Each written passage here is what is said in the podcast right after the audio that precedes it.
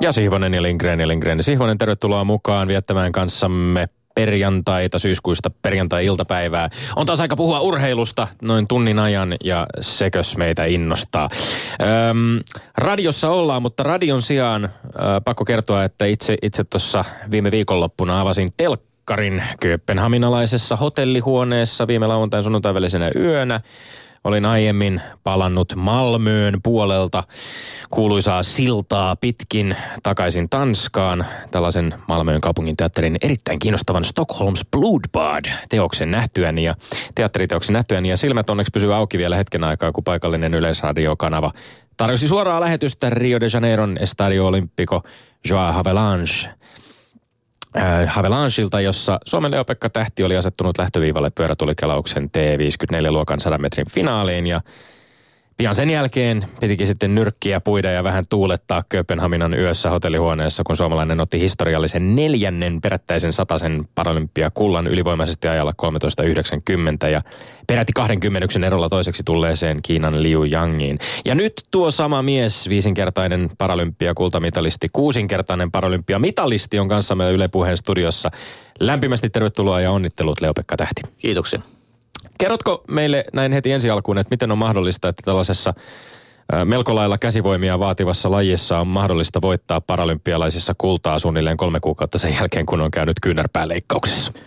No joo, näköjään se on mahdollista. Että tota, ö, ehkä pari tekijää, että mä olin, mä olin todella hyvässä kunnossa ennen sitä leikkausta jo. Talvi- ja kevätharjoittelu oli onnistunut vallan mainiosti ja olin, olin ennen, ennen kuin käsi loukkaantui jo maailmanennätyskunnossa. Että tota, et sitten täystykseen mentiin, niin lääkäri sanoi, että täydellistä lepoa 3-4 viikkoa. Sitten täystyksen jälkeen sanoi heti 6 viikkoa. Siinä vaiheessa oli, että, että tota, nyt, nyt, nyt. Alkaa mennä tiukille. Joo, menee tiukille, mutta ei mitään täydellinen kuntoutus. Varovasti liikenteeseen, vähän riskirajoilla ruvettiin tekemään ensimmäisiä kelausreenejä. Vedin pikkasen ehkä jopa liiankin kovaa niitä, että kesti tosi paljon aikaa, että se käsi palautui. Ja, ja tota, sitten valmentajalla tietysti oli iso vastuu, että se valvoisi, mitä mä tein. Ja ja, ja otti vastuuta, ei reenattu liikaa liian, liian nopeasti ja vähitellen sitten rupesi vertymään siinä. Ja taustalla oli kuitenkin se perustyö, mitä oltiin niin kuin talvella ja keväällä tehty. Niin, niin, niin. Ja myös se, että matkustettiin Rio kaksi viikkoa ennen mun kisaa, missä pääsi tavallaan vielä niin kuin sit ihan hiossa kunto siihen niin kuin huippuunsa, niin huippuunsa kuin se nyt oli ylipäätänsä mahdollista. Että et varmasti onnistuttiin niin kuin ihan sataprosenttisesti, että yhtään enempää ei olisi lähtenyt enää. Oliko se käden suhteen niin lähtöviolla asettuessa kuitenkin jo ihan levollinen olo sitten siellä? Joo, että ei, ei siinä niin kuin ollut semmoista niin kuin leposärkyä enää moneen viikkoon. Et se niin kuin treenin jälkeen se aina otti itteensä, että kyllä mun niin kuin Riossakin jäätä laitoin aina joka treenin jälkeen. Et, et, ja liike, liike tota, rajoitehan siinä on, että et se ei me, ei me koukkuun samalla tavalla kuin ennen – tai niin kuin, e, e, siis ennen täystystä keväällä, niin kuin, että, että, tota, että sellaiset asiat, mutta ne on kuitenkin loppupeleissä aika pieniä haittatekijöitä siihen varsinaisen kelaussuoritukseen. Kiitos Leo-Pekka Tähti, me jatketaan kanssasi hetken päästä, mutta pakko kelailla tähän, tähän alkuun myös pikaista koontia viikon urheilutarjonnasta. Aivan ensiksi Lähetettäköön lyhyet ja ytimekkäät Lindgren ja Siivosen tsemppiterveiset Leijonille Pohjois-Amerikkaan. Marginaalit ovat pieniä ja urheilussa jonkun on aina oltava ensimmäinen ja jonkun viimeinen. Ja tällä kertaa Suomi pelasi 180 minuuttia lätkää ja otti niistä, niissä sitten vastustajiltaan pataan yhteismallin 1-9. Tämä oli ensimmäinen kansainvälinen kiekkoturnaus sitten 87 Kanada Cupin, kun Suomi jäänyt kokonaan ilman voittoa. Mutta kuten monessa paikkaa on muistuteltu, maamme kiekkotulevaisuushan on silti epäilemättä valoisa. Ja esimerkiksi Edmontonista on kantautunut hauskoja haastattelupätkiä, jotka on todistanut, että muun muassa muuan, muuan nuorella puljujärjellä menee, järvellä menee harjoituspeleissä lujaa ja englanniksi tehdyt haastattelutkin alkavat jo sujua aika iloisesti. Se on ollut hauskaa seurattavaa. Viime viikon väittelyihin pitää palata ihan hetken aikaa. Silloin, jos muistat, Petteri, väännettiin aiheesta, onko klubi kriisissä, onko HJK kriisissä. Kassinä otit sen itse puheeksi. Minä otin sen itse ihan lyhyesti tässä. Mähän väitin, että mitään kriisiä ei ole ja kuinka kävikään jo samana iltana tuli sitten pataan Turussa Interiltä äh, turkulaisjoukkueelta, joka toisaalta ylsi heti hojikon kaadettuaan kotona tällä viikolla myös vierastasuriin liigassa kakkosena olevaa IFK Mariehamniin vastaan. Eli Shefki Kuchi joukot kamppailee kyllä ihan tosissaan välttääkseen Veikkausliigan karsian paikan. Siitäkin huolimatta, että päävalmentaja Kuchin mukaan hän koko liiga on ollut joukkuetta vastaan ja haluaa IFK säilyttävän sarjapaikan, niin on vähän tällaisia salaliittoteorioita väläytellyt. No, mikäli näin, mikäli näin olisi ja Kutsin väitteet pitäisi paikkansa, niin ainakaan nämä pinnoja turkulaisten pussiin tarjonnut HJK ei tällaiseen salaliittoon ole, ole näköjään lähtenyt mukaan. Klubi joka vältti kriisinsä syvenemisen ehkä ennen kaikkea siksi sitten, että sai Taije Taivon takaisin kokoonpano ja kaato kiihkeitä tunteita Juha Malisessa herättäneen pilkkutuomio siivittämänä Rovaniemen palloseudun toissapäivänä 2-1 Helsingissä on nyt palannut kuitenkin voittojen tielle. Ja huomenna lauantaina ratkotaan Tampereella Suomen kapin voitto futiksessa herkullisesti viime kauden mestarin SJK ja Veikkausliigaa johtavan HJK välillä. Meneekö Valakarin SJKlle jo kolmas pytty kolmeen vuoteen 2014 liikakapin ja 2015 Suomen mestaruuden jatkeeksi vai saako HJK napattua seitsemännen kuppmestaruuden 2000-luvun aikana? Putiksen puolelta pitää sanoa myöskin, että naisten aamajoukkue koki harmillisen romahduksen viimeisissä EM-karsintapeleissä. Etenkin Portugali vastaa viime perjantaina tämä vieraassa hävitty ottelu, että Suomi johti jo 2-0 vain taipuakseen. 3-2 oli sitten ratkaiseva niitti ehkä Suomen EM-kisahaaveille ja Suomen naisfutarit eivät näin ollen päässeet neljänteen EM-lopputurnaukseensa, mikä olisi ollut tietysti hieno, hieno saavutus, tai päässeet karsimaan jatkokarsintoihin ainakin. Ja huomenna lauantaina kohtaavat myös viidennessä ratkaisevassa mestaruusottelussa toisensa eteläpohjanmaalaisen Vimpelin ja kainulaisen Sotkamon urheilusankarit Vimpelin saarikentällä. Lajissa, jota Lindgrenissä ja Sihvossa on käsitelty vuosien mittaan, ehkä turhankin harvoin kansallislajissamme pesäpallossa naisten mestaruushan meni viiden vuoden tauon jälkeen Jyväskylään kirittärille. Ja sitten vielä ihan pieni maininta Lätkäliigasta, jossa Kovalentoon ovat nousseet heti alkukaudesta Tampereen Tappara ja Helsingin IFK ehkä niin yllättäen, ehkä hieman yllättäen. Mikkeli Jukurit on ottanut upeasti historian ensimmäisellä liikakaudellaan jo kaksi voittoa kolmeen peliin, kun taas kenties hieman yllättäen kolmen pelin jälkeen yhdellä pisteellä sarjan peränpitäjänä on Kai Suikkasen ohjaksiin täksi kaudeksi siirtynyt viimeisen kolmen kauden aikana kaksi mestaruutta ja yhden pronssin voittanut koko Pohjois-Suomen kärpät. Me emme kuitenkaan täällä katsele viime kauden tilastoja tai tuloksia, vaan puskemme eteenpäin ihan peli kerrallaan ohjelmassamme, jota tuottajamme Kortin sanoin, jossa tuottajamme Kortin sanoin, kelaaminen alkaa jo ennen lähtölaukausta, sillä me olemme Lindgren ja Sihvonen. Maestro Lindgren, jos sopii, mä juonan meidät melkopuolisen pikaisesti väittelyyn. Sillä mä en malta odottaa, että mä pääsen höyhentämään sua mainekkalla karttukylvylläni. Ja siksi toisekseen korkeammin ylävivaihteen tahdon vaivata ja aaritteluillani ja pidätä liian kauan päivän tähtivierastamme Leopekka Tähteä sen kerran, kun hänet tänne saimme vieraksemme. Mutta jätkät ja kuulija-arvon juuri naiset ja herrat, kiskaisen tähän väliin ensin terävän niin kutsutun johtavan, ja sillä tarkoitan itseäni, tiedonannon ynnä napakan luennon estetiikan erästä juonteesta. Nyt kaikin kuunneltavissa olevin Mokomin johtavan tiedonanto. Täten julistan sinut, Leopekka Tähti, vuoden urheilijaksi Suomessa. Onneksi olkoon. No niin. Ja sitten 45 sekunnin luento estetiikasta, että sana tulisi lihaksi, että tuo johtavan tiedonanto johtaisi siihen, että tämä tähti tässä Leopekka todellakin saisi vuoden urheilijan pystin itselleen. Kollegoideni urheilutoimittajien pitää osata erottaa kaksi käsitettä. On olemassa makuarvostelma ja on olemassa esteettinen arvostelma. Makuarvostelma on sellainen subjektiivinen rykäisy jossa urheilutoimittaja iän ikuisen makunsa mukaan aina äänestää keihäänheittäjää tai hiihtäjää. Se peli ei nyt vetele.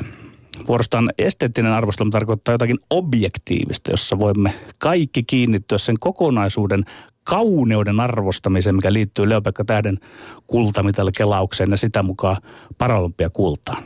Toivottavasti tämä tuli nyt kaikille selväksi. Valoja päälle urheilutoimittajalle. Here, here. Kannatetaan. Tosin tänään täällä, kun minä ja tuo kisälli Lindgren tuossa otamme karttumme esiin, alamme väittää, meitä saa ja pitää tuomaroida todellakin oman maun mukaan, kuten Leon-Pekka arvotenkin tekee. Ja samaa voi kuuntelija harrastaa Twitterissä. Kyllä. Rykäistä äänensä jommalle kummalle hashtagin LS puhepiirissä. No niin, väittelemme tänään seuraavista aiheista. Yksi, pyrkiikö leijonien Leo Komaro vahingoittamaan vastustajiaan? Kyllä vai ei? Kaksi, Pitääkö meidän saada kuulla urheilumediassa Kalle Palanderin uran, uran jälkeisestä yksityiselämästä? Kyllä vai ei?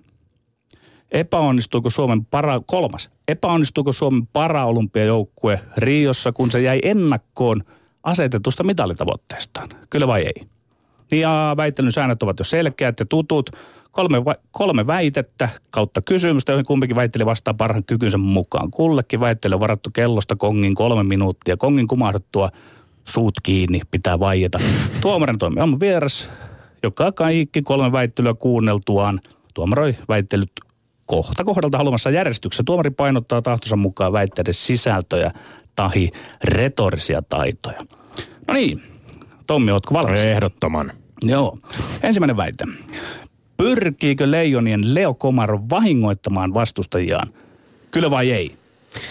Näyttää sillä, että kyllä. Leo Komarov pelasi valitettavasti taas kerran niin sanotusti sikaa, kun hän World Cup-pelissä Ruotsia vastaan leikkasi matalalla taklauksellaan täysin yllättäen kiekon jo eteenpäin syöttäneen Viktor Hedmanin eteen. Komarov sai teostaan kaksiminuuttisen estämisestä, mutta on itse täysin samoilla linjoilla Ruotsin valmentaja Rickard Grönborin kanssa. Tästä tempusta olisi kuulunut helättää ottelurangaistus. Se oli likainen taklaus, jollaisista Komarovilla on valitettavasti aiempaakin historia. Ei, ei missään tapauksessa. Mä teen selväksi perättäisin sanoa. Leo Komaru pelaa aina sääntöjen puitteissa. Suurin osa matsista Komaru pelaa vieläpä niin, ettei hän saa jäähyä vaikka pelaa taitavasti agitaattorin roolissaan piripinnassa. Ja välillä, välillähän Komarovin toimet menee hieman yli, mutta silloinkin hän on sääntöjen piirissä. Tuomar määräävät hänelle sääntöjen mukaisen jäähyn. Kun kaukalossa on neljä tuomaria, siis neljä tarkkaavasta silmäparia, Komaro saa aina saman kohtelun tuomarilta kuin kaikki muutkin pelaajat käytännössä mikään ei luiskata sääntöjen tuolle puolelle. No, oletko, oletko katsonut tämän kyseisen taklauksen, josta, johon itse viittasin? Tämän monta kertaa, montakin kertaa. Niin, mitä mieltä sä oot siitä? Sanoin ihan suoraan. Öö, siis tämmöisiä ylilyöntejä sattuu, kun on pelaaja, joka taklaa useasti ja paljon. Aina taklatessa on se pieni riski. Ja sitten kun niitä taklauksia tulee enemmän ja enemmän enemmän, niin sitten saattaa käydä näin. Mutta tässä kyseisessä taklauksessa äh, Viktor Hedman on laittanut kiekon eteenpäin.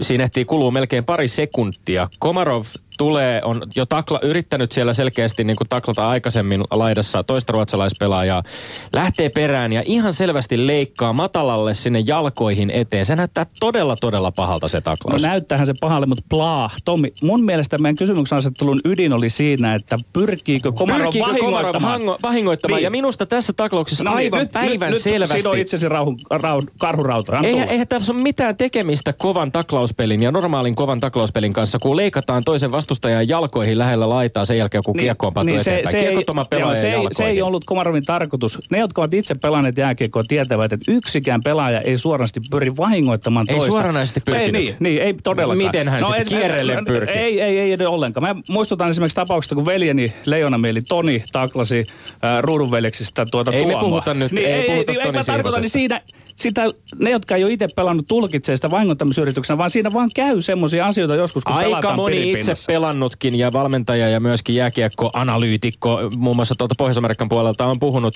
puhunut tästä taklauksesta ja kutsunut sitä ihan selväksi vahingoittamisyritykseksi. Älä me analyytikkoja Komarov, Komarov tietysti itse sanoi, että hän ei yritä vahingoittaa ketään ei jäällä. Ja tämä sama puolustus kuultiin viime NHL-kaudella, kun Leo Komarov taklasi selkeästi Tommi, kyynärpäällä päähän ei New York Rangersin Ryan McDonahia. Ei yritä vahingoittaa. Hän sai kolmen ottelun pelikienon mm. NHL siitä Joo. ja täysin ansaitusti. M- miten sä, sä vaan toteat, että ei yritä vahingoittaa? Ei vaan kun pelataan piripinnassa ja, ja rapatessa, niin silloin vähän siinä roiskuu. Mutta se, se, Mä siis täysin varma siitä. oli ruma ja tyhmä viisi minuuttia ennen loppua ihan idioottiman jäähän, mutta ei siinä yritetä tahallisesti vahingoittaa. Pikkusen kipua yritetään ottaa semmoista... Kello, kello soi, kongi kumahtaa. Pikkusen kipua jääkööt viimeisiksi sanoiksi tuossa väittelyssä. No niin. Siirrytään eteenpäin. Hengähdetään. Ja sitten toinen.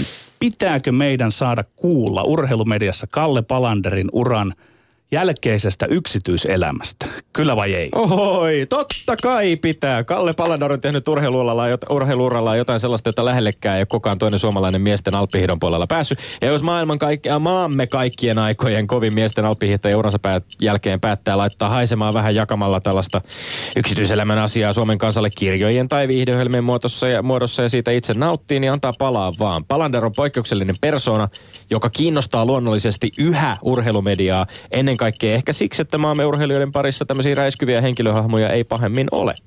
Ei, ei missään tapauksessa. Urheiluura on yksi asia, uran aikaiset jälkeiset ulkourheilulliset asiat ovat toinen asia. Se, miten Palander suoriutuu rinteessä, kiinnostaa meitä. Se, mitä Palanderin yksityiselämään kuuluu ja kuului, ei kiinnosta meitä. Palander oli huikea urheilija. Meitä kiinnostaa vain se, mikä teki hänestä niin erinomaisen pujottelijan. Se, miten Palander on pujotellut mm, urheiluelämänsä ulkopuolella ohi tahi päin erilaisten lainausmerkeissä pujottelukeppien ei kiinnosta meitä urheiluseuraajia pätkäkään. No se on fantastista kuunnella, kun Petteri Sivonen valistaa meitä kaikkia siitä, mikä meitä kiinnostaa ja mikä meitä ei Oikea kiinnosta. huomio, Tommi. Nyt, nyt, Jahas, on oikea Kyllä. huomio. Ketkä nää, ket, kenestä sinä puhut, kun puhut meistä? Sinä totesit tuossa, että se on urheilun seuraajia ei kiinnosta. Ei, minä nyt tarkoitin ovelasti sinua ja minua. Mm-hmm. Sinä, sinähän olet Tomi tuollainen niin kuin stara. Sinä tiedät sitä, se olet Don Johnson Big Bandin esiintyjä tämmöinen. Ja sinäkin elät omaa, sillä lailla, että sinä ymmärrät sen sitä kautta, että elät omaa yksityisen elämääsi. Mutta ei se nyt niin ihmeellistä ole, että siitä kannattaisi kirja kirjoittaa. Ja kun, kun, kun, kun on kyse on... muusikoista, kuunnellaan musiikkia, kun on kyse urheilijoista, katsotaan urheilua. Sehän on artistien tai urheilijoiden, joidenkin starojen tai ei-starojen kohdalla aivan se oma päätös, henkilökohtainen päätös, että haluaako näitä asioita tuoda jotenkin julkisuuteen tai julkisuuden piiriin.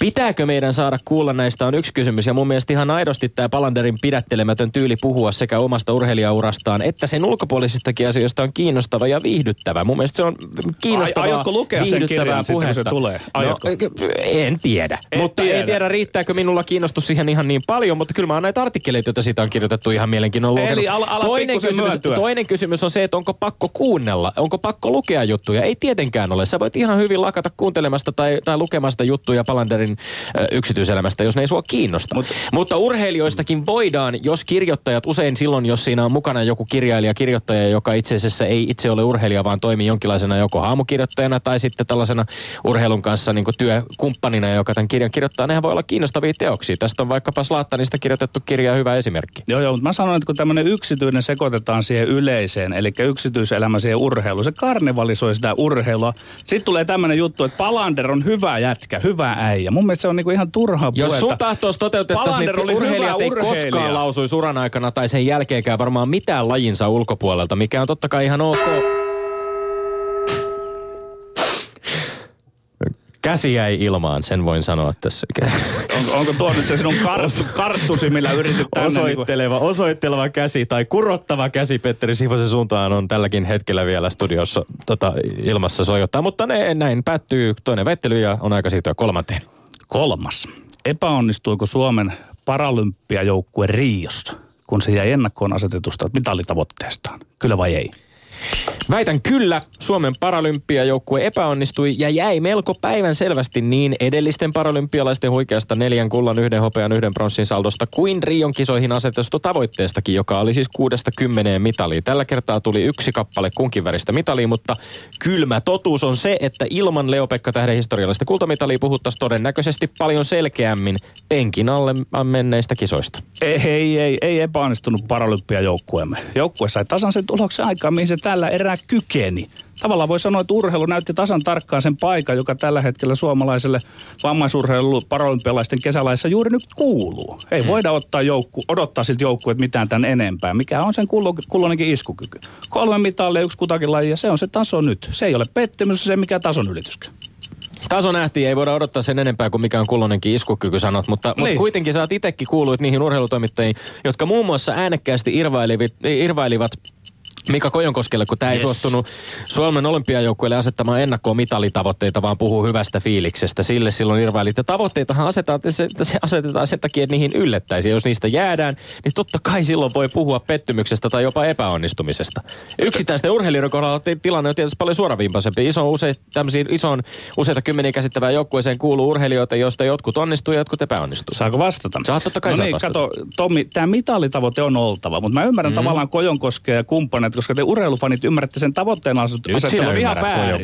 Niin, tavallaan. Sitä kautta kärjistämät, jos se mitalitavoite ja mitalitoteutuma ovat vinossa, vika ei ole urheilussa, vaan mitalitavoite on mahdollisesti asetettu myös väärin. Tavoite on vain suuntaan antava, mutta kun, jos siitä tavoitteesta jää, niin tulkitaan niin kuin sinä tulkitset. Ei saa noin tulkita, etenkään kun kyse ei ole perinteisessä mielestä käsitteen joukkue mm. mielessä joukkueesta. Kun siellä on yksittäisiä urheilijoita, niin tavallaan se joukkue ei ole epäonnistunut. Nyt sun pitäisi analysoida kohta kohdalta ne urheilijat, jotka niin veti alle sen no, oman kai. tasonsa. Anna tulla. Ei, mä, voin, mä voin todeta käänteisesti, koska silloin paljon vähemmän pitää listata urheilijoita. Missä nimessä eivät epäonnistuneet esimerkiksi Leo-Pekka Tähti tai ei epäonnistunut keihässä hopeaa heittänyt Mariana Heikkinen, ei epäonnistunut pronssia no, kelannut Henri Vanni tai moni muukaan. Esimerkiksi pistesijoja hallinneet triatlonisti Liisa Lilja tai uimari Antti Latikka. Mutta mitä sä sanot tähän, jos Kristiina Kekäläinen kirjoittaa Urheilun nettisivulla näin, että Riosta Suomen joukkue lähti hakemaan neljä vuoden takasta saavutusta, kuutta mitalia ja jopa enemmän. Kun saalis oli kolme, valmennuspäällikkö Kimmo Mustonen myönsi heti tuoreeltaan, että tulos oli selvä pettymys. Niin, niin hän on siihen henkilökohtaisesti pettynyt, mutta ei voida sanoa, että nyt tämä meidän... Mutta sinä et ole henkilökohtaisesti ei, ei, Mä aina otan urheilulta sen vastaan, mitä se tuota, tuo sieltä tullessaan. Se peli näyttää kaiken, kelaus näyttää kaiken, kuka on missäkin iskussa. Etenkin kun sä vielä Tommi perustat tämän nyt siihen näihin mitallimääriin, niin kuin nyt Rouva Kekäläinenkin näyttää tehneet. Sehän on virhe. Kato, mä yritän tuoda se samat, kriteerit, va- samat kriteerit mukaan myöskin paral. Joo. Siinä oli viimeinen kongin kumahdus ja tämän jälkeen onkin sitten aika heittää kohtapuoliin pallo öö, viikon tuomarillemme, tuoreelle kultamitalistille Leopekka Tähdelle. Ylepuheessa Lindgren ja Sihvonen. No niin, Leopekka Tähti, kaikki valta on nyt sinulla. Kohta kohdalta, ihan missä järjestyksessä haluat tuomaroida. Me otamme sen vastaan, mitä me ansaitsemme, tavoitteistamme huolimatta. Kynä ainakin on sauhunut, se täytyy sanoa ihan, ihan merkittävällä tavalla tässä väännön aikana. Joo, kyllä mä oon niin huono unohtaa muistamaan kaikkia asioita, niin pakko, pakko tota noin, niin kirjoittaa muistiinpanoja, hyvä kun mä saan itsenäistä enää mitään selvää. Niin. Tuttu tunne. Mutta ihan kiva niin päästä pätemään, pätemään tuosta teidän kanssa taas näin. Mielenkiintoisia, mielenkiintoisia väittämiä tuli paljon. Et mä niin ehkä lähden tästä nyt ihan järjestyksessä. Eli tämä ensimmäinen väittämä, että pyrkikö Leo Komaro vahingoittamaan. Niin, niin itse mä oon sitä mieltä, että, että tota, tota, tota, mitä Petterinkin tässä niin kuin sanoi, että, että hänellä on semmoinen tapa, että hän pelaa niin kuin sääntöjen, sääntöjen rajamailla ja rapatessa niin kuin roiskuu. Ja mä en henkilökohtaisesti usko sitä, että, niin kuin, että siellä niin kuin tahallaan ruvettaisiin ketään vahingoittamaan. Mun mielestä se niin kuin, siinä ei ole vaan niin kuin mitään järkeä. Että mun mielestä sun pitäisi, jos sulla on tällainen niin kuin ongelma, niin sit sä oot ihan väärässä paikassa. Että, ja veikkaa, että se ehkä se ura olisi loppunut aikaisempaa, jos tämä niin olisi tämmöistä tavoitteellisempaa. Ja tota, tietysti Komarov on semmoinen pelaaja, että se herättää niin tunteita puolesta ja vastaan. Tulee mieleen väkisinkin Jarkko Ruutu, että hänkin oli myös vähän mainensa vanki, mutta ei käsittääkseni ikinä ole ketään halunnut tahallaan niin vahingoittaa. Ja tota, niin Taklauksen mm. asiantuntija en suoranaisesti ole, vaikka lätkää niin kuin pelannut tai siis niin kuin seurannut, seurannut intohimoisesti ja näin poispäin. En, en ole sitä sillä niin kuin nähnyt enkä tarkkaan katsonut, mutta... Saako sen verran sanoa, että mä tiedän, että olet korista kuitenkin pelannut. Miten sä suhtaudut siinä? Eikö sekin ole aika fyysinen laji?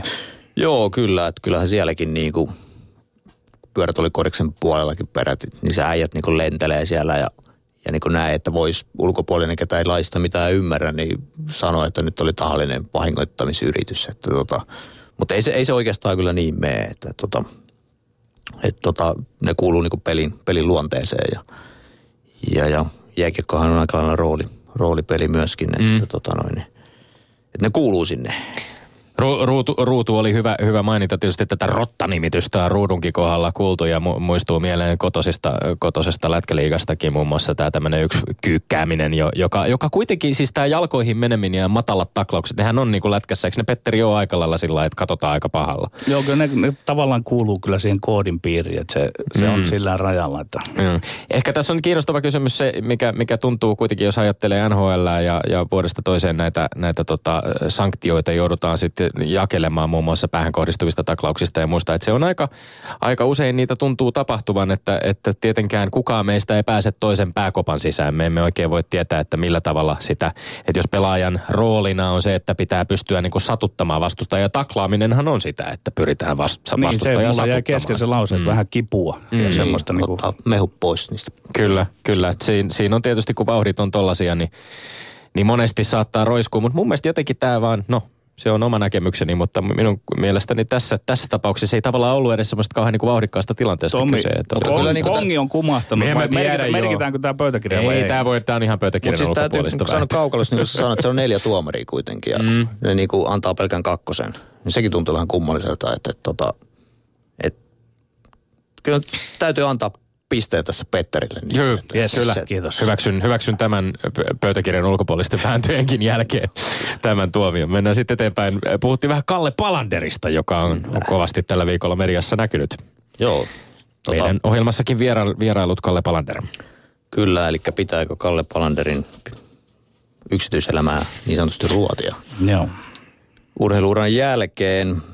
Öö, mä oon sitä mieltä, että, että niinku, kun sä oot tunnettu huippuurheilija Suomessa, hyvin menestynyt, oman lainsa pioneeri niin sanotusti, voisi sanoa maailman mestari ja kaikki, niin kyllä se vaan on niinku valittava fakta, tai miten se nyt, millä piipulla sitä haluaa katsoa, niin kyllähän se kiinnostaa ihmisiä. Ja aina parempi, että jos se on vähän räiskyvä persona, että se kertolee jotain muutakin asioita kuin mitä siellä rinteessä on tapahtunut. Et, et, et kyllä se vaan niinku kiinnostaa, että tota, et se on nimenomaan jokaisen, jokaisen tota, sitten kun se ura loppuu, niin sen urheilijan oma päätös, oma valinta. Että lähdetkö sille, sille tielle, tielle vai et. Et tota, o- oma, oma suhtautuminen ainakin tässä vaiheessa, että ei voisi vähempää kiinnostaa niinku, niinku sen uran jälkeen sitten niinku alkaa, alkaa niinku omi, omi tuota yksityiselämän asioita hirveästi ruotimaan julkisuudessa. Et Onko sinulta pyydetty, että tehtäisiin kirja? kyllä mulla on, Sinusta. kyllä on tota ollut pari, parikin tahoa on niinku lähestynyt tässä uran aikana, että kirja voitaisiin tehdä. Mutta sekin on vähän, että mitä mä siinä kirjassa sitten, jos sellainen joskus tehdään, niin paljastan, että tota, et, et, et ehkä se kuitenkin puhutaan sitten vähän enemmän urheilusta ja mitä siellä urheilukentällä on niinku tapahtunut, onko siellä jotain mielenkiintoisia kommelluksia ja mitä kaikkea uran, uran aikana on niinku tapahtunut. Että tota, Ja ajoituskin on sillä tavalla mielenkiintoinen, että kun kirja tehdään, tehdäänkö se kesken uran vai uran jälkeen, että siellähän saattaa yksi kultamitali jäädä vielä vaikkapa ulkopuolelle. kyllä, kyllä, että sitä sopivaa ajankohtaa on niinku miettiä. Ehkä tässä on semmoinen kiinnostava ö, rajalinja tavallaan, joka- jos ajatellaan urheilutähtiä, ajatellaan suuria urheilijoita ja he, heidän urastaan tai elämästään kirjoitettuja muistelmia, niin siinä on tavallaan niin kuin liikutaan kahdella alueella. Yhtäältä tietysti kiinnostaa se itse laji, mitä kyseinen urheilija on harrastanut, kaikki siihen lajiin liittyvä kulisseissa tapahtunut, mitä on tapahtunut kisojen, ö, kisoihin valmistautuessa, sellaiset niin kuin lajiin liittyvät vastoinkäymiset ja muut. Mutta sitten tavallaan mennään myöskin, ja nämä kiinnostavat varmasti enemmän eh, niin kuin ennen kaikkea sellaisia, sellaisia ihmisiä, jotka ylipäänsä ovat urheilusta kiinnostuneita. Mutta sitten ehkä vähän laajemmin ajateltuna, niin suuri yleisö tietysti niin kuin varmaan vähän janoaa semmoisia universaaleja tarinoita, joihin sitten myöskin kytkeytyy niin kuin kaikki muut urheilun ulkopuolelta tulevat.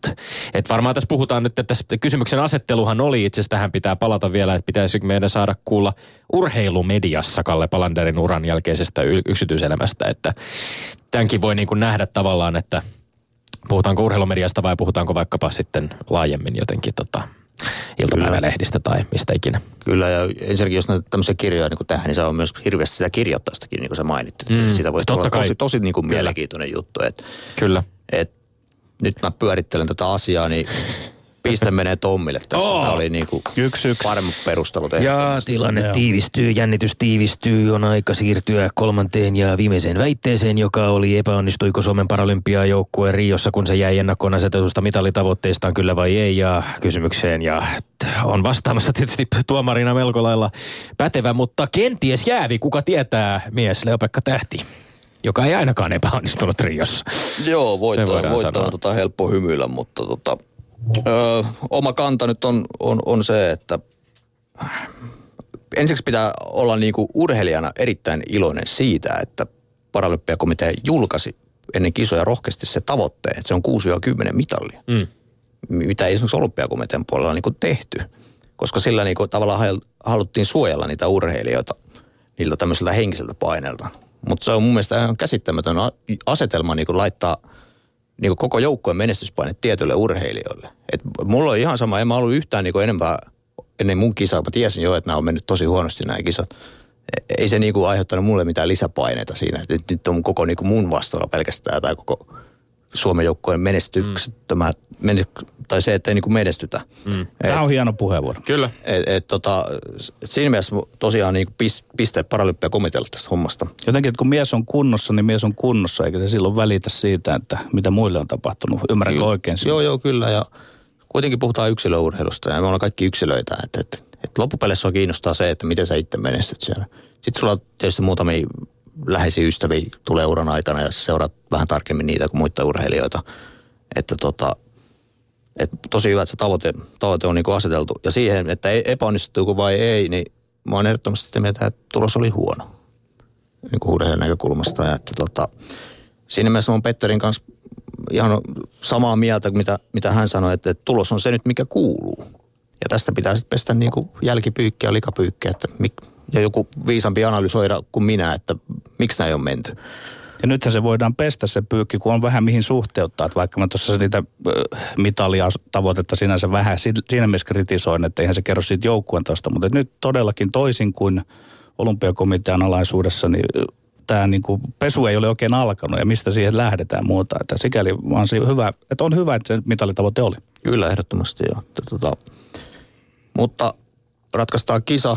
Paralympiakomitealle meni jo piste, mutta se ei ratkaise meidän välistä, se ei ratkaise meidän välistä väittelyä. Jatkoaika, Odotamme jännityksellä. jatkoaika osumalla viime sekunnin maalilla Tommille pisteen Oi! Oi, hyvä Tommi. Ja siirtyy Lindgren näin ollen kolme kaksiko johtoon. Kyllä, kyllä. Peli tämän, on tiukkaa, mutta rehellistä. syksyn osalta. Tässähän tuli tämmöinen pieni kahden, kahden, tota, kahden viikon voittoputkikin jo Pötkö. tässä käynnistettyä samalla kertaa. Öö, lämpimät kiitokset, kiitokset tota, ansiokkaasta tuomaroinnista Leo-Pekka Tähti. Öö, peli näyttää. Ylepuheessa Lindgren ja Sihvonen. No niin, mennään sitten vähän tarkemmin Leo-Pekka Tähti sinun asioihisi. Tuossa jo julistin sinut vuoden urheilijaksi, mutta, mutta perataanpa tätä vähän niin päin, että jos ja kun ö, paraurheilija pitää voida valita vuoden urheilijaksi, kuten sinut Leo-Pekka Tähti toivottavasti nyt, mutta missä ovat sinun rajasi siinä mielessä, että mitä sinä et tavallaan laskisi urheilupiiriin? Voidaanko golfari, voidaanko sakin pelaaja valita? Käydään tätä kautta. Mm. niin, no tota, se on tietysti, että mihin, mihin se raja niin sitten lähtee vetämään, että se on, se on äärimmäisen vaikea kysymys. Ehkä tavallaan se, että mikä niin kuin, mikä kohahtaa suomalaisessa urheiluyleisössä, niin mun mielestä kaikki ne voidaan niin kuin laskea siihen urheilun piiriin. Että, että yleensä, yleensä puhutaan niin kuin olympialajeista, että ne on niin kuin se juttu, mutta ei se välttämättä tarvitse näinkään olla. Tuo on aika hyvä analyysi siitä, että se voisikin olla siinä se raja. Millä on tavallaan ihmisille merkitystä? Ja sitten ei rajatakaan mitään pois, vaan katsotaan sen merkityksellisyyden kautta. Kyllä, että se mikä niin herättää tunteita ja kuitenkin onhan sakkikin urheilua, että, että mutta omalla tavallaan niin kuin vähän erilaista, erilaista touhua, että yhtä lailla puhutaan formulasta, että onko se urheilua, että, että se on älyttömän vaikea vetää tietty, tietty raja siihen. Niin kilpailu, äh, kilpailua, peliä, sitten on usein, usein tietysti tämä fyysinen, fyysinen kilvoittelu ja fyysisen kilvoittelun määrähän nyt aivan päivän selvästi vaihtelee. Öö, vaikkapa trap-ampujan tai, tai tota, pöydätulikelaajan tai golfaajan tai mäkihyppääjän suorituksissa. Se on ihan, ihan päivän selvää, että nämä vaihtelee. Öö, jatkasin ehkä vielä tästä vuoden urheilijapohdinnasta, jonka tosiaan on, on helppo tämä tässä alku, alkulähetyksessä kuultu johtavan tiedonanto myöskin allekirjoittaa omalta osaltani. Itsekin toivon, että, että suomalaiset urheilutoimittajat ymmärtävät valita sinut vuoden urheilijaksi, mutta paralympialaisista va- vammaisurheilusta sinunkin saavutuksista puhuttuessa usein just tässä vuoden urheilijakeskustelussa muistutetaan monien toimesta sitä, että siitä, että, että paraurheilussa tämä kilpailijoiden määrä on maailmanlaajuisesti paljon pienempi ja näin ollen tuntuu, että ikään kuin oletetaan, että myös menestyminen olisi helpompaa. Miten kommentoit? No joo, se on tota, voin ihan hyvällä omalla tulonen sanoa, että meidänkin vammaluokassa, että se on yksi kilpailutuimpia vammaluokkia, mitä maailmassa on, niin varmasti vetää niin kuin, vetää niin kuin harrastajamäärissä verto, vertoihin niin kuin monen muuhun lajiin. Totta kai pitää puhua marginaalilaista, se nyt ei ole mikään salaisuus, mm. mutta ei se ole ehkä niin pieni asia, mitä niin kuin ihmiset sitten niin kuin kuvittelee. Että, tota, ja toinen, mikä niin kuin aina jaksaa hämmästyttää, kun puhutaan, että kun meillä on vammaluokat, että se olisi nyt joku niin kuin hirveä iso ongelma. Että kyllähän noita painoluokkia on esimerkiksi monissa kamppailulaissa, että sitä ei koeta, että se olisi mikään hirmu iso ongelma. Onko se semmoinen se luokka, luokkakysymys oikeastaan nämä niin kuin numerosarjat ja muut ehkä vähän semmoinen brändäys tai markkinointikysymys myöskin, että sitä on ehkä ihmisten välillä vähän vaikea hahmottaa ihan ylipäänsä. Joo, se, se vähän on... niin kuin Nokian puhelimet. Siellä oli hirveä määrä kaikenlaisia numerosarjoja ja malleja ja no, ihmiset oli vähän huulipyöreänä. Että... Periaatteessa toi on vähän niin kuin samanlainen sillisalaatti. tota, puhumattakaan tota, sitten kun mennään uintiin, niin siellä on, on tota, saattaa yli kymmenenkin eri vammaluokkaa. Eikä mäkään ole niinku niistä perillä, että miten ne niinku oikeastaan menee. Että, tota, Mutta se, että tietysti oma laji on onneksi, olen tavallaan siitä niinku kiitollisessa asemassa, että se mun luokka T54-luokka, niin siinä on kaikista eniten toimivia lihaksia käytössä. Et, eli se on absoluuttisesti kaikista kovimmat ja nopeimmat jätkät maailmassa.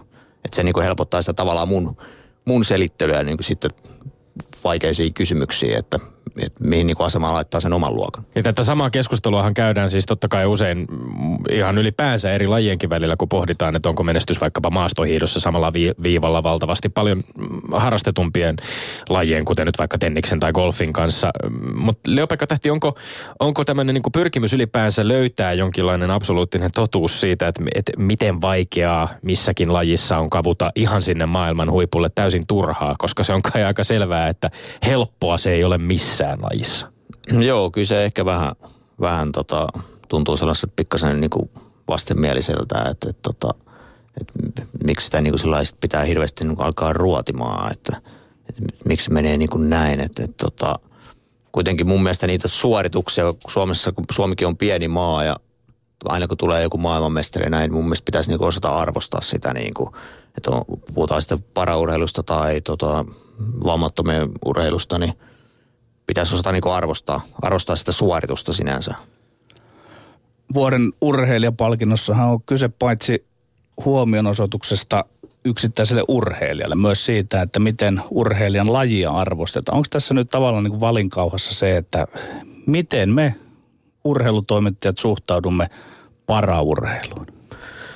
No joo, tavallaan. Siitähän se on aina vähän niin kuin ollut kiinni. Että tota, että nyt, nyt niin kuin mä haluaisin, että tota, nyt kun käydään tämä keskustelu, että se, se, se mahdollinen palkinto, en ota kantaa siihen tuleeko vai ei, mutta pitäisi kuitenkin muistaa se, että valitaan tämän vuoden parasta urheilijaa. Että, että, että siihen esimerkiksi paina nämä mun vanhat merit, että tuli neljäs perättäinen, perättäinen tota paralyppia kulta, että sillä tavalla niin aivopestäisi jotenkin niin näitä toimittajia, vaan pitäisi osata niin ymmärtää, että tämän vuoden paras absoluuttinen urheilija Suomessa ja sen mukaan niin tehdä sitten se päätös. Ja varmaankaan minkäänlaisesta säälistä et halua sitä, vaan omilla noilla urheilusuorituksilla olet sen ansainnut. Joo, se on, se on viho viimeisin asia kyllä, että mä voisin sietää sellaisia, niin kuin, että porukka tulee niin kuin säälimään tai jotain. Ylipäätänsä elämässä niin kuin, se, ei, niin kuin, se ei toimi mulla. Niin 147 urheilutoimittajaa kuitenkin rankkassut ykköseksi vuoden urheilijaäänestyksessä 2012 neljä vuotta mm. sitten. Eli, eli tavallaan ollaan jo oltu siinä, siinä ja sitten kuitenkin oli hirvittävän paljon sellaisia urheilijoita, jo, jotka eivät sitten rankanneet lähellekään sitä kärkeä. Öm, ja, ja tällöin siis voiton vei olympiahopea purilautailut Tuuli, Tuuli Pete ja Sireen. Nyt varmaankin voisi kuvitella, että, että tota vastassa on ennen kaikkea ehkä nyrkkeilijä Mira Potkonen olympiapronssillaan talviurheilun puolelta nyt talvesta on niin kauan aikaa, että ei meinaa oikein muistakaan, että mitä sieltä hiidon puolella tapahtuikaan. Mutta, mutta sä oot itse todennut tässä ihan, ihan tuoreeltaan, että neljässä, uskot vähän niin kuin, että neljässä vuodessa tuskin paljonkaan on muuttunut.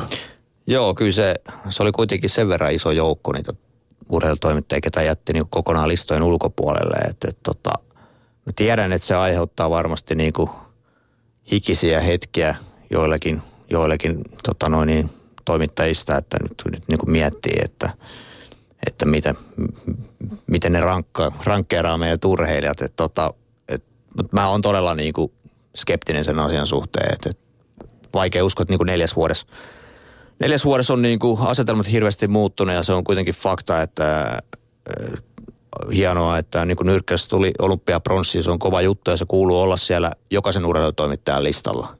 Mutta se, että onko siellä paraurheilija jokaisen urheilijan listalla, niin se on, se on, se on vaikea sanoa. Ylepuheessa Lindgren ja Sihvonen. Leo-Pekka Tähti, olet todellinen atleetti. Öö, sun käsivartes on kuin tuon Tommin polkupyöräilemällä treenattu reisi.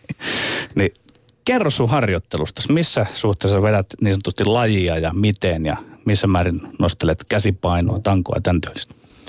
Joo, se tietysti vähän vaihtelee. Että, että lajihan on niin kuin yleisurheilu ja pyrin harjoittelemaan niin kuin aika lailla kuin esimerkiksi 100 metrin pikajuokse, että aika lailla pitkälti samanlaiset harjoitusmetodit on, on käytössä siinä, että pääasia on kuitenkin tehdä mahdollisimman nopea ja räjähtävä suoritus.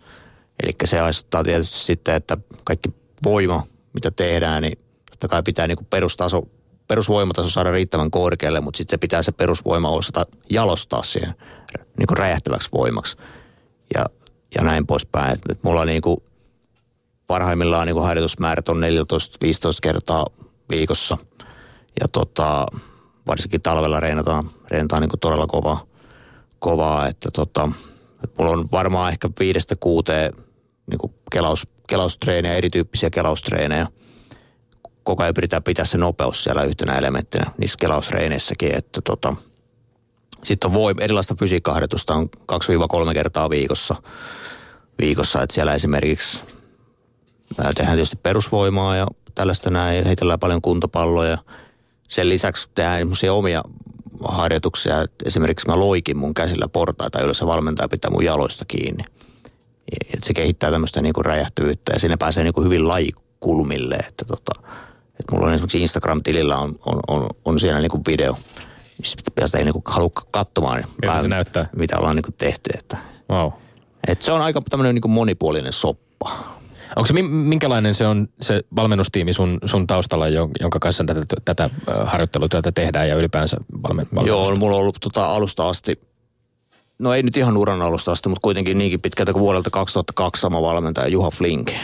Ja tota, hänen kanssaan ollaan niin kuin töitä tehnyt, että hän on ollut toiminut tavallaan semmoinen sellaisen kasvattajan roolina sitten samalla, että hän on opettanut mut huippuurheilijaksi siellä nuoruudessa ja, ja hän hän on niin kuin tavallaan luonut ne menestyksen avaimet sitten mulle. Että tota, et nykyään se on mennyt vähän enemmän mielenkiintoisemmaksi meidän suhde, että mäkin suoritin tuossa valmentajan ammattitutkinnon helmikuussa sain paperitulos ja niin, niin nykyisin käydään aika paljon värikästä keskustelua, että miten tota niin kuin pitäisi tästä eteenpäin mennä, että, että siinä molemmat esittää oman mielipiteensä ja sitten tehdään kompromisseja. Aina tietysti mun valmentajalla on se viimeinen päätäntävalta, että miten edetään. Aiotko valmentajaksi itse aikanaan sitten? Kyllä se ehdottomasti kiinnostaa. Et, et, tota, et ehdottomasti toi oma urheiluura on semmoinen niin kuin hyvä kivijalka siellä, että siellä on niin paljon kaikki kokemuksia. Laji on vähän spesiaali Suomessa, että se valmennusosaamista on aika vähän. Että ehdottomasti pitäisi saada lisää niin kuin valmentaja meille. Ja nyt kyllä mä niin kuin varmasti tuun olemaan hyvin kriittinen valmentaja, vähän samanlainen, mitä mä oon niin kuin oma itseäni kohtaa, että, että sillä niin kuin mun urella pitää olla asennetta tehdä sitä duunia. Että tota, et, et haluan, että mä tunnistan niin siinä mun tulevassa urheilijassa samoja piirteitä kuin omassa itsessäni, niin, niin sit se on tosi niin kuin mielenkiintoinen kombinaatio. Toivottavasti joskus löydän tällaisen. No harjoittelumäärät äkkiä laskee, niin siellä pitää treenata kahtakin kertaa päivässä. Oletko ammattiurheilija? Joo, käytännössä on, on tota ollut siitä asti, kun on päässyt urheilija apurahoille, että se on se mun tärkein tärkein yksittäinen tuki. Että. Hupparissa näyttää olevan nyt neljä sponsorimerkkiä Se tuossa. Vai viisi? Joo, viisi. viisi. Kyllä, kyllä. Niin tuota, miten sinulla menee niillä markkinoilla?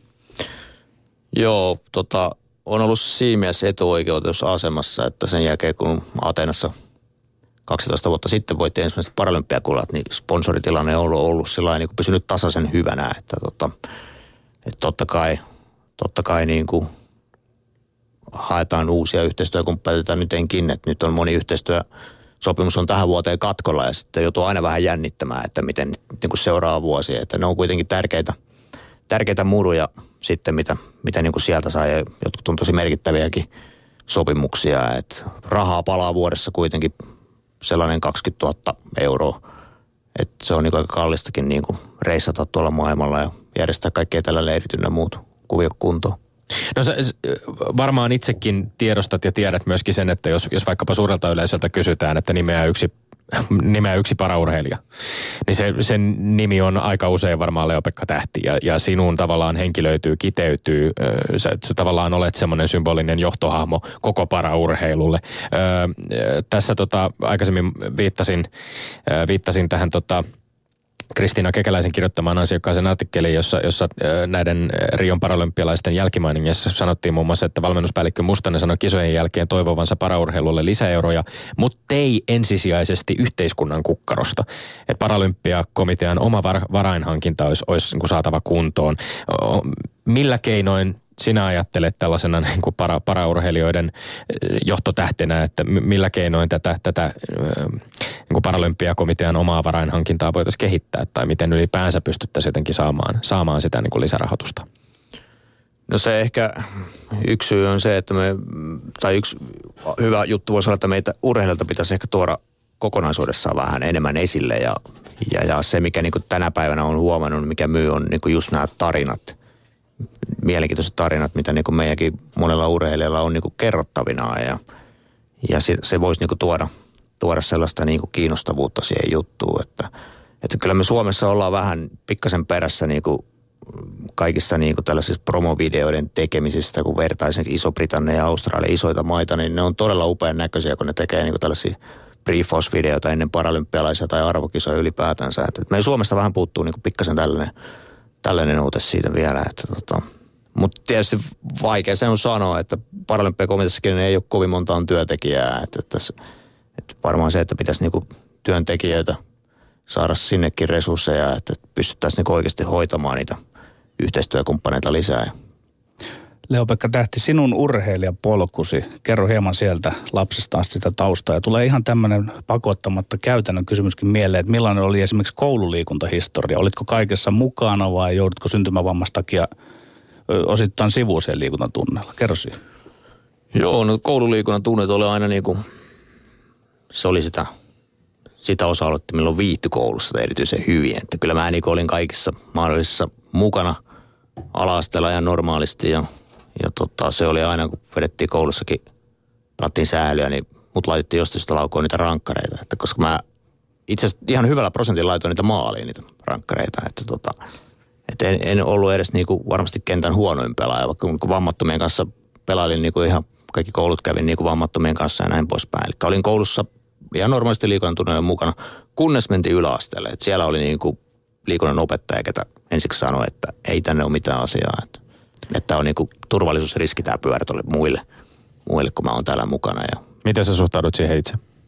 No ei, ei sitä niin kuin meidän todeksi uskoa, että mitä sä nyt selität siinä. Ja, niin ja sulla oli liikunnassa kymppi ollut käytännössä koko, aika, koko joo, ajan. Kyllä. Että, mutta mun silloinen fyssari hoiti sitten sen homman, että se keskusteli vähän tämän opettajan kanssa ja päätti sitten ottaa mut mukaan sinne ja kyllä sekin sitten kympillä palkitsi sen numeron. Että tota, tosi aktiivinen liikkuja lapsesta asti. No tässä siis koulu, kouluajoissa sitten myöskin on, on, oot, oot tuonut julki sen, että esimerkiksi tähän tota, Porin – Kuninkaanhaan urheilulukioon, kun pyrit peruskoulun jälkeen, niin ilmeisesti koulun rehtori päätti heti esittelykäynnillä ottaa nuorelta mieheltä niin sanotusti luulot pois. Kerrotko hieman tästä kokemuksesta? Joo, se, ota, se oli silloin tosiaan, kun piti tehdä yläasteen jälkeen valintoja, että, että lähteekö ammattikouluun vai lukioon. Ja, ja nyt puhutaan 90-luvun loppupuolesta. Se on joo, kyllä. Ja tota, ei siinä mitään. Vaihtoehdot oli selvä, että urheilulukio halutaan mennä. Et siinä oli mun alasteen vieressä oli urheilulukio. Ja käytiin sitten, sitten tota yksi päivä siellä tutustumassa. Rehtori näytti sitten tilat, että, että tässä on tällaiset tilat täällä nyt on ja no yläluokat on tuolla portaiden päässä. Että ei, ei, eikä tänne nyt mitään hissejä ole niin tulossa. Että, tota noin, niin. Se oli sitten vähän niin kuin siinä, että ainoa urheilulukio, mihin niin Porissa niitä ei ole todellakaan. Ja tota, olisin halunnut sinne mennä, mutta mut, mut se sitten niin kuin jäi ja päädyin sitten kauppaoppilaitokseen ja luin itse niitä niin datanomiksi tietojen käsittelyn perustutkinnon suoritin sitten. Että, tota, että kyllähän ne oli vähän silloin, tavallaan ei saanut hirveästi itse vaikuttaa siihen, siihen tota, ei ollut sitä valinnan vapautta oikein. Ja, ja mainitsit valmentaja Juha Flinkin Poriin juontavat juuret myöskin hänen kohdallaan ja itse tähän kyseiseen kouluun, eikö niin? Joo, kyllä, että Juhan on toiminut siellä niin kuin pitkään, pitkään liikunnan opettajana. Joo. Miss, missä vaiheessa teidän yhteistyö käynnistykään? Se oli 2002. Joo, eli sitten kuitenkin selkeästi vasta, vasta myöhemmin, myöhemmässä joo, vaiheessa. Kyllä, joo. Sopiiko, jos mennään Leopekka Tähti vielä sinne radalle vähäksi aikaa takaisin. Ja tota, mä oon miettinyt sitä, että kuin tarkasti se sadan metrin kelaussuorituksessa on analysoitu? Montako kertaa siinä käsillä pyöräytetään sitä pyörää ja missä kohtaa vauhti on kovimmillaan? Käykö niin kuin juoksia, juokseville, 100 metrin juoksille käy, että se ehtii hidastua se vauhti? Joo, kyllä sitä kun kävi tuon valmentajan ammattitutkinnon, niin sai analysoida oma, omia suorituksia. Se oli tosi hedelmällistä aikaa. Että tota, eli mä lyön sen aikana noin 33-34 kertaa. Termi on lyödä. Niin, Joo. että tota, ja maksiminopeus Lontoossa 2012 ei maailmanennätyksen 13.63, ne oli 36.3. Et vertailupohjana Rion finaalissa oli 34.4 ja aika 13.90. Kertoo siitä, että startti on ollut todella kova.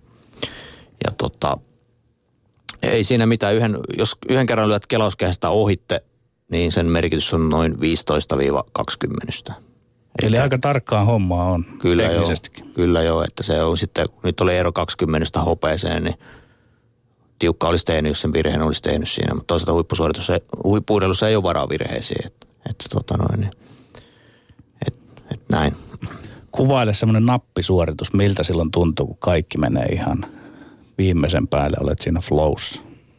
Nappisuoritus on semmoinen, että, että tota, mä, se on niin sellainen helppo nähdä mielikuvana, että, että mä teen räjähtävän lähtökiirityksen, onnistuu täysin teknisesti. Se on semmoista helppoa kiihdyttämistä koko matka, että se lähtee kiihtymään vähän kuin höyryveturi. Että alussa kelauksessa on nimenomaan pointti se, että miten nopeasti sä pystyt kiihdyttämään se 30 metriä satasella. Se, se, sillä ratkaistaan niin kuin paljon. Ja meillä niin kuin esimerkiksi se koko 100 metriä on pelkkää kiihdyttämistä, niin siinä mielessä se, se tunne on vähän kuin höyryveturi. Kun sä onnistuneesti se kiihtyy se vauhti niin kuin maaliin asti. Et se on se, että niin kuin juttu, että kun on huono veto, niin se vähän jopa rupeaa laskemaan se vauhti siellä viimeisellä kymmenellä metrillä, vaikka se periaatteessa pitäisi niin kuin kiihtyä. Niin siinä kisan jälkeen on vähän semmoinen olo kuin höyryveturilla, että sitten tietää, että se on mennyt hyvin. Ja missä määrin siinä on tietoinen ja tarkkailee ympärillä olevia muita urheilijoita ihan vierellä ei ollut Rion finaalissa ainakaan ketään, mutta et on, onko, onko se äh, niin kisoissa varmaan siellä alkupuolella varsinkin kun kiihdytetään ja muuta, niin onko, onko, teetkö, oot, ootko se siinä pelkästään siinä ihan omalla radalla täysin fokusoituneena vai tiedostaako sitä mitä muualla tapahtuu? Ky- kyllä sen kerkee tiedostamaan siinä, mutta nytkin valmentaja sanoi, kun oli pelko, että se kiinalainen tulee sieltä niin lopussa kova, niin sanoi vaan, että katso sitä omaa rataa ja keskity siihen, tee oma suoritus. Niin kyllä se, kyllä se vaan viime vuonna MMS kiinalainen tuli 70 metrin kohdalle viereen ja meni ohi ja voitti seitsemällä sadasosalla maailmanmestaruuden mun nokan edestä, niin tota, sitten kyllä se jää niinku mieleen ja sitten se jää äkkiä vähän niinku kummittelee tuonne takaraivoon, että taas kun se tulee sieltä. Ja äärimmäisen voimakas kilpailuvietti selvästikin, selvästikin sulta, sulta löytyy. Joo, kyllä, kyllä. Siihen se, on, se, se, tulee jo ihan kakarasta. Että kyllä siellä niinku tarvii jokaisesta vähän kilpailla ja vääntää aina. Että tota, se on, se, se on luontainen juttu ja varmasti uskoisin, että kaikilla huippuureilijoilla on semmoinen kilpailuvietti, että, että kyllä niin kuin noissa on nähnyt, kenen huippuureilijoiden kanssa on tekemisissä, ei se ollut jotain tiimipelejä, niin leikkimielisiä, niin ei siellä harvoin siellä osaa niin leikkimielellä oikeasti vetää, kun siellä vedetään hampaa tirvessä niin loppuun asti. Että. Missä mitassa lajissasi on kyse välineurheilusta? Voiko olla niin, että se ratkaisee voittajan jossain kohtaa vai onko kun viivalle asetutaan, sanotaan ihan maailman tuo huipulla, niin onko kaikilla suurin piirtein yhtä hyvät? No kyllä välinepuoli on varmaan kaikille ihan hyvät. Kysymys on kelauksessa se, että mikä on se sun istuma-asento. Että et sä niin löydät sen oikean palassin siihen tuoliin. Ja Suomessakin väitän, että moni aloitteleva urheilija on pikkasen hukassa, että mihin mä laitan jalat. Pidänkö meitä eteenpäin vai taaksepäin, mihin takapuoli, miten se menee, mistä vaiheessa pistän selkänojan rätin kiinni, minkälaiset hanskat mulla pitää olla – nämä on todella tärkeitä asioita niin kuin siinä kokonaiskuvassa ja sun pitää niin kuin huippukelana omaksua ne asiat ja ymmärtää ne täysin. Että tota, ne on yksilöllisiä asioita. Kyllähän tuolla niin kuin näkee, että, että jotkut ehkä saattaa antaa niin kuin tasotusta jostain tällaisessa asiasta, kun niitä ei oikein kiinnosta. Ja ne kuvittelee, että tämä on nyt niin kuin paras mahdollinen juttu, tämä, tämä, tämä hetken asento. Sitten kun itse miettii sellainen, kun mä oon tämmöinen perfektionisti kelauksen suhteen, että niin kuin ihan viimeiseen asti. Jos menee vähän huonosti reini, niin sitten mä rupean heti hakemaan sitä asentoa. Se, se menee välillä vähän överiksi. Mutta mä oon todella niin kuin pedantti, pedantti oman, oman kelauksen suhteen. Leopekka Tähti, oot, oot 33-vuotias. Miten ura tästä eteenpäin? Miltä näyttää tulevaisuus? Miten pitkään sinä voit dominoida? no joo, tota, vuoden päästä olisi tarkoitus dominoida taas, kun me on maailmanmestaruus sieltä Lontoossa. Että tota, mutta ihmiset kysyy paljon sitä Tokiosta, että vieläkö siellä miestä nähdään. Ja mä oon sanonut koko ajan, että, että se on siellä niinku semmoinen päämäärä, mutta tässä vaiheessa, kun on mittarissa 33 vuotta ja neljä vuotta on kuitenkin niin pitkä aika, että tota, vettä mahtuu kokemaan jokeenkin aika paljon virtaamaan, niin, niin mitä tahansa on mahdollista, mutta niin, kuin, niin kauan tietysti uraa jatketaan, kun se tuntuu niin kuin hyvältä ja paikka pysyy kunnossa ja mies on iskussa ja motivoitunut jatkamaan. Niin ja aika harvalta suomalaisurheilijalta löytyy, jos katsoo Wikipedia-artikkeleja, siellä on yleensä siellä oikeassa laidassa semmoinen boksi, johon on listattu arvokisan mitalit siellä, olympia, äh, para, anteeksi, paralympiamitalit ja, ja MM-mitalit, EM-mitalit on listattu 21 arvokisamitalia, josta 12 kultaa, jos nyt oikein katsoin, niin tota, siihen, äh, siihen sarjaan varmasti jatkoa, jatkoa tota, äh, hyvin sopii vielä. Ihan loppuun haluaisin kysyä tämmöisen yhden jutun vielä. Brittien Channel 4 toteutti ennen Rion kisoja tämmöisen järjettömän hienon, aika isolla rahalla tehdyn mainoksen, jonka nimi oli We're the Superhumans, joka kuvasi paraurheilijoita tämmöisellä tavalla, että jos heidän kykyään niin löytää keinot ylittää rajoja, jotka moni voisi kuvitella ylittämättömiksi, kuvattiin tällä superhuman-sanalla, eli viitattiin melkeinpä niin kuin supersankareihin ihmisiin, joilla on melkein tällaisia yliluonnollisia kykyjä. Miten sä Leo-Pekka Tähti suhtaudut tällaiseen tapaan kuvata paraurheilijoita? Se on vähän kaksipiippunen juttu, että tota, mä en koe, että mä olisin mikään superhuman. että tota, kuitenkin syntymästä asti ollut pyörätuolissa ja sitten paljon kuulee sitä, että me ollaan jotain niin kuin, että meidän arki on niin paljon vaikeampaa ja jotain tällaista näin. Että, mutta eihän se niin, niin kuin pidä paikkaansa. Että samalla lailla mä menen, hyppään autoon ja lähden reinaamaan kuin ketä tahansakin ihminen. Että tota, mutta se on vammaisuudessa se on vähän ristiriitainen juttu, että totta kai siellä on niin kuin vaikea vammaluokkia, millä se on niin kuin, mä niin kuin jossain määrin ymmärtän superhuman käsitteen. Kyllä. Lämmin kiitos Leopakka Tähti vierailusta. Kiitos, että tulit vieraksi. Kiitos. Tommin urheiluterveiset. No urheiluterveiset lähetetään tällä kertaa tähän loppuun Barcelonassa autonnettomuudessa päänsä satuttaneille, loukkaantuneille koripallotähdellemme Petteri Koposelle, joka toivon mukaan on jo toipumaan päin. Täältä Lindgren ja Sihvonen lähettävät lämpimät terveiset Barcelonaan. Ja me tapaamme taas näillä samalla taajuuksilla ensi viikolla. Kuulemiin.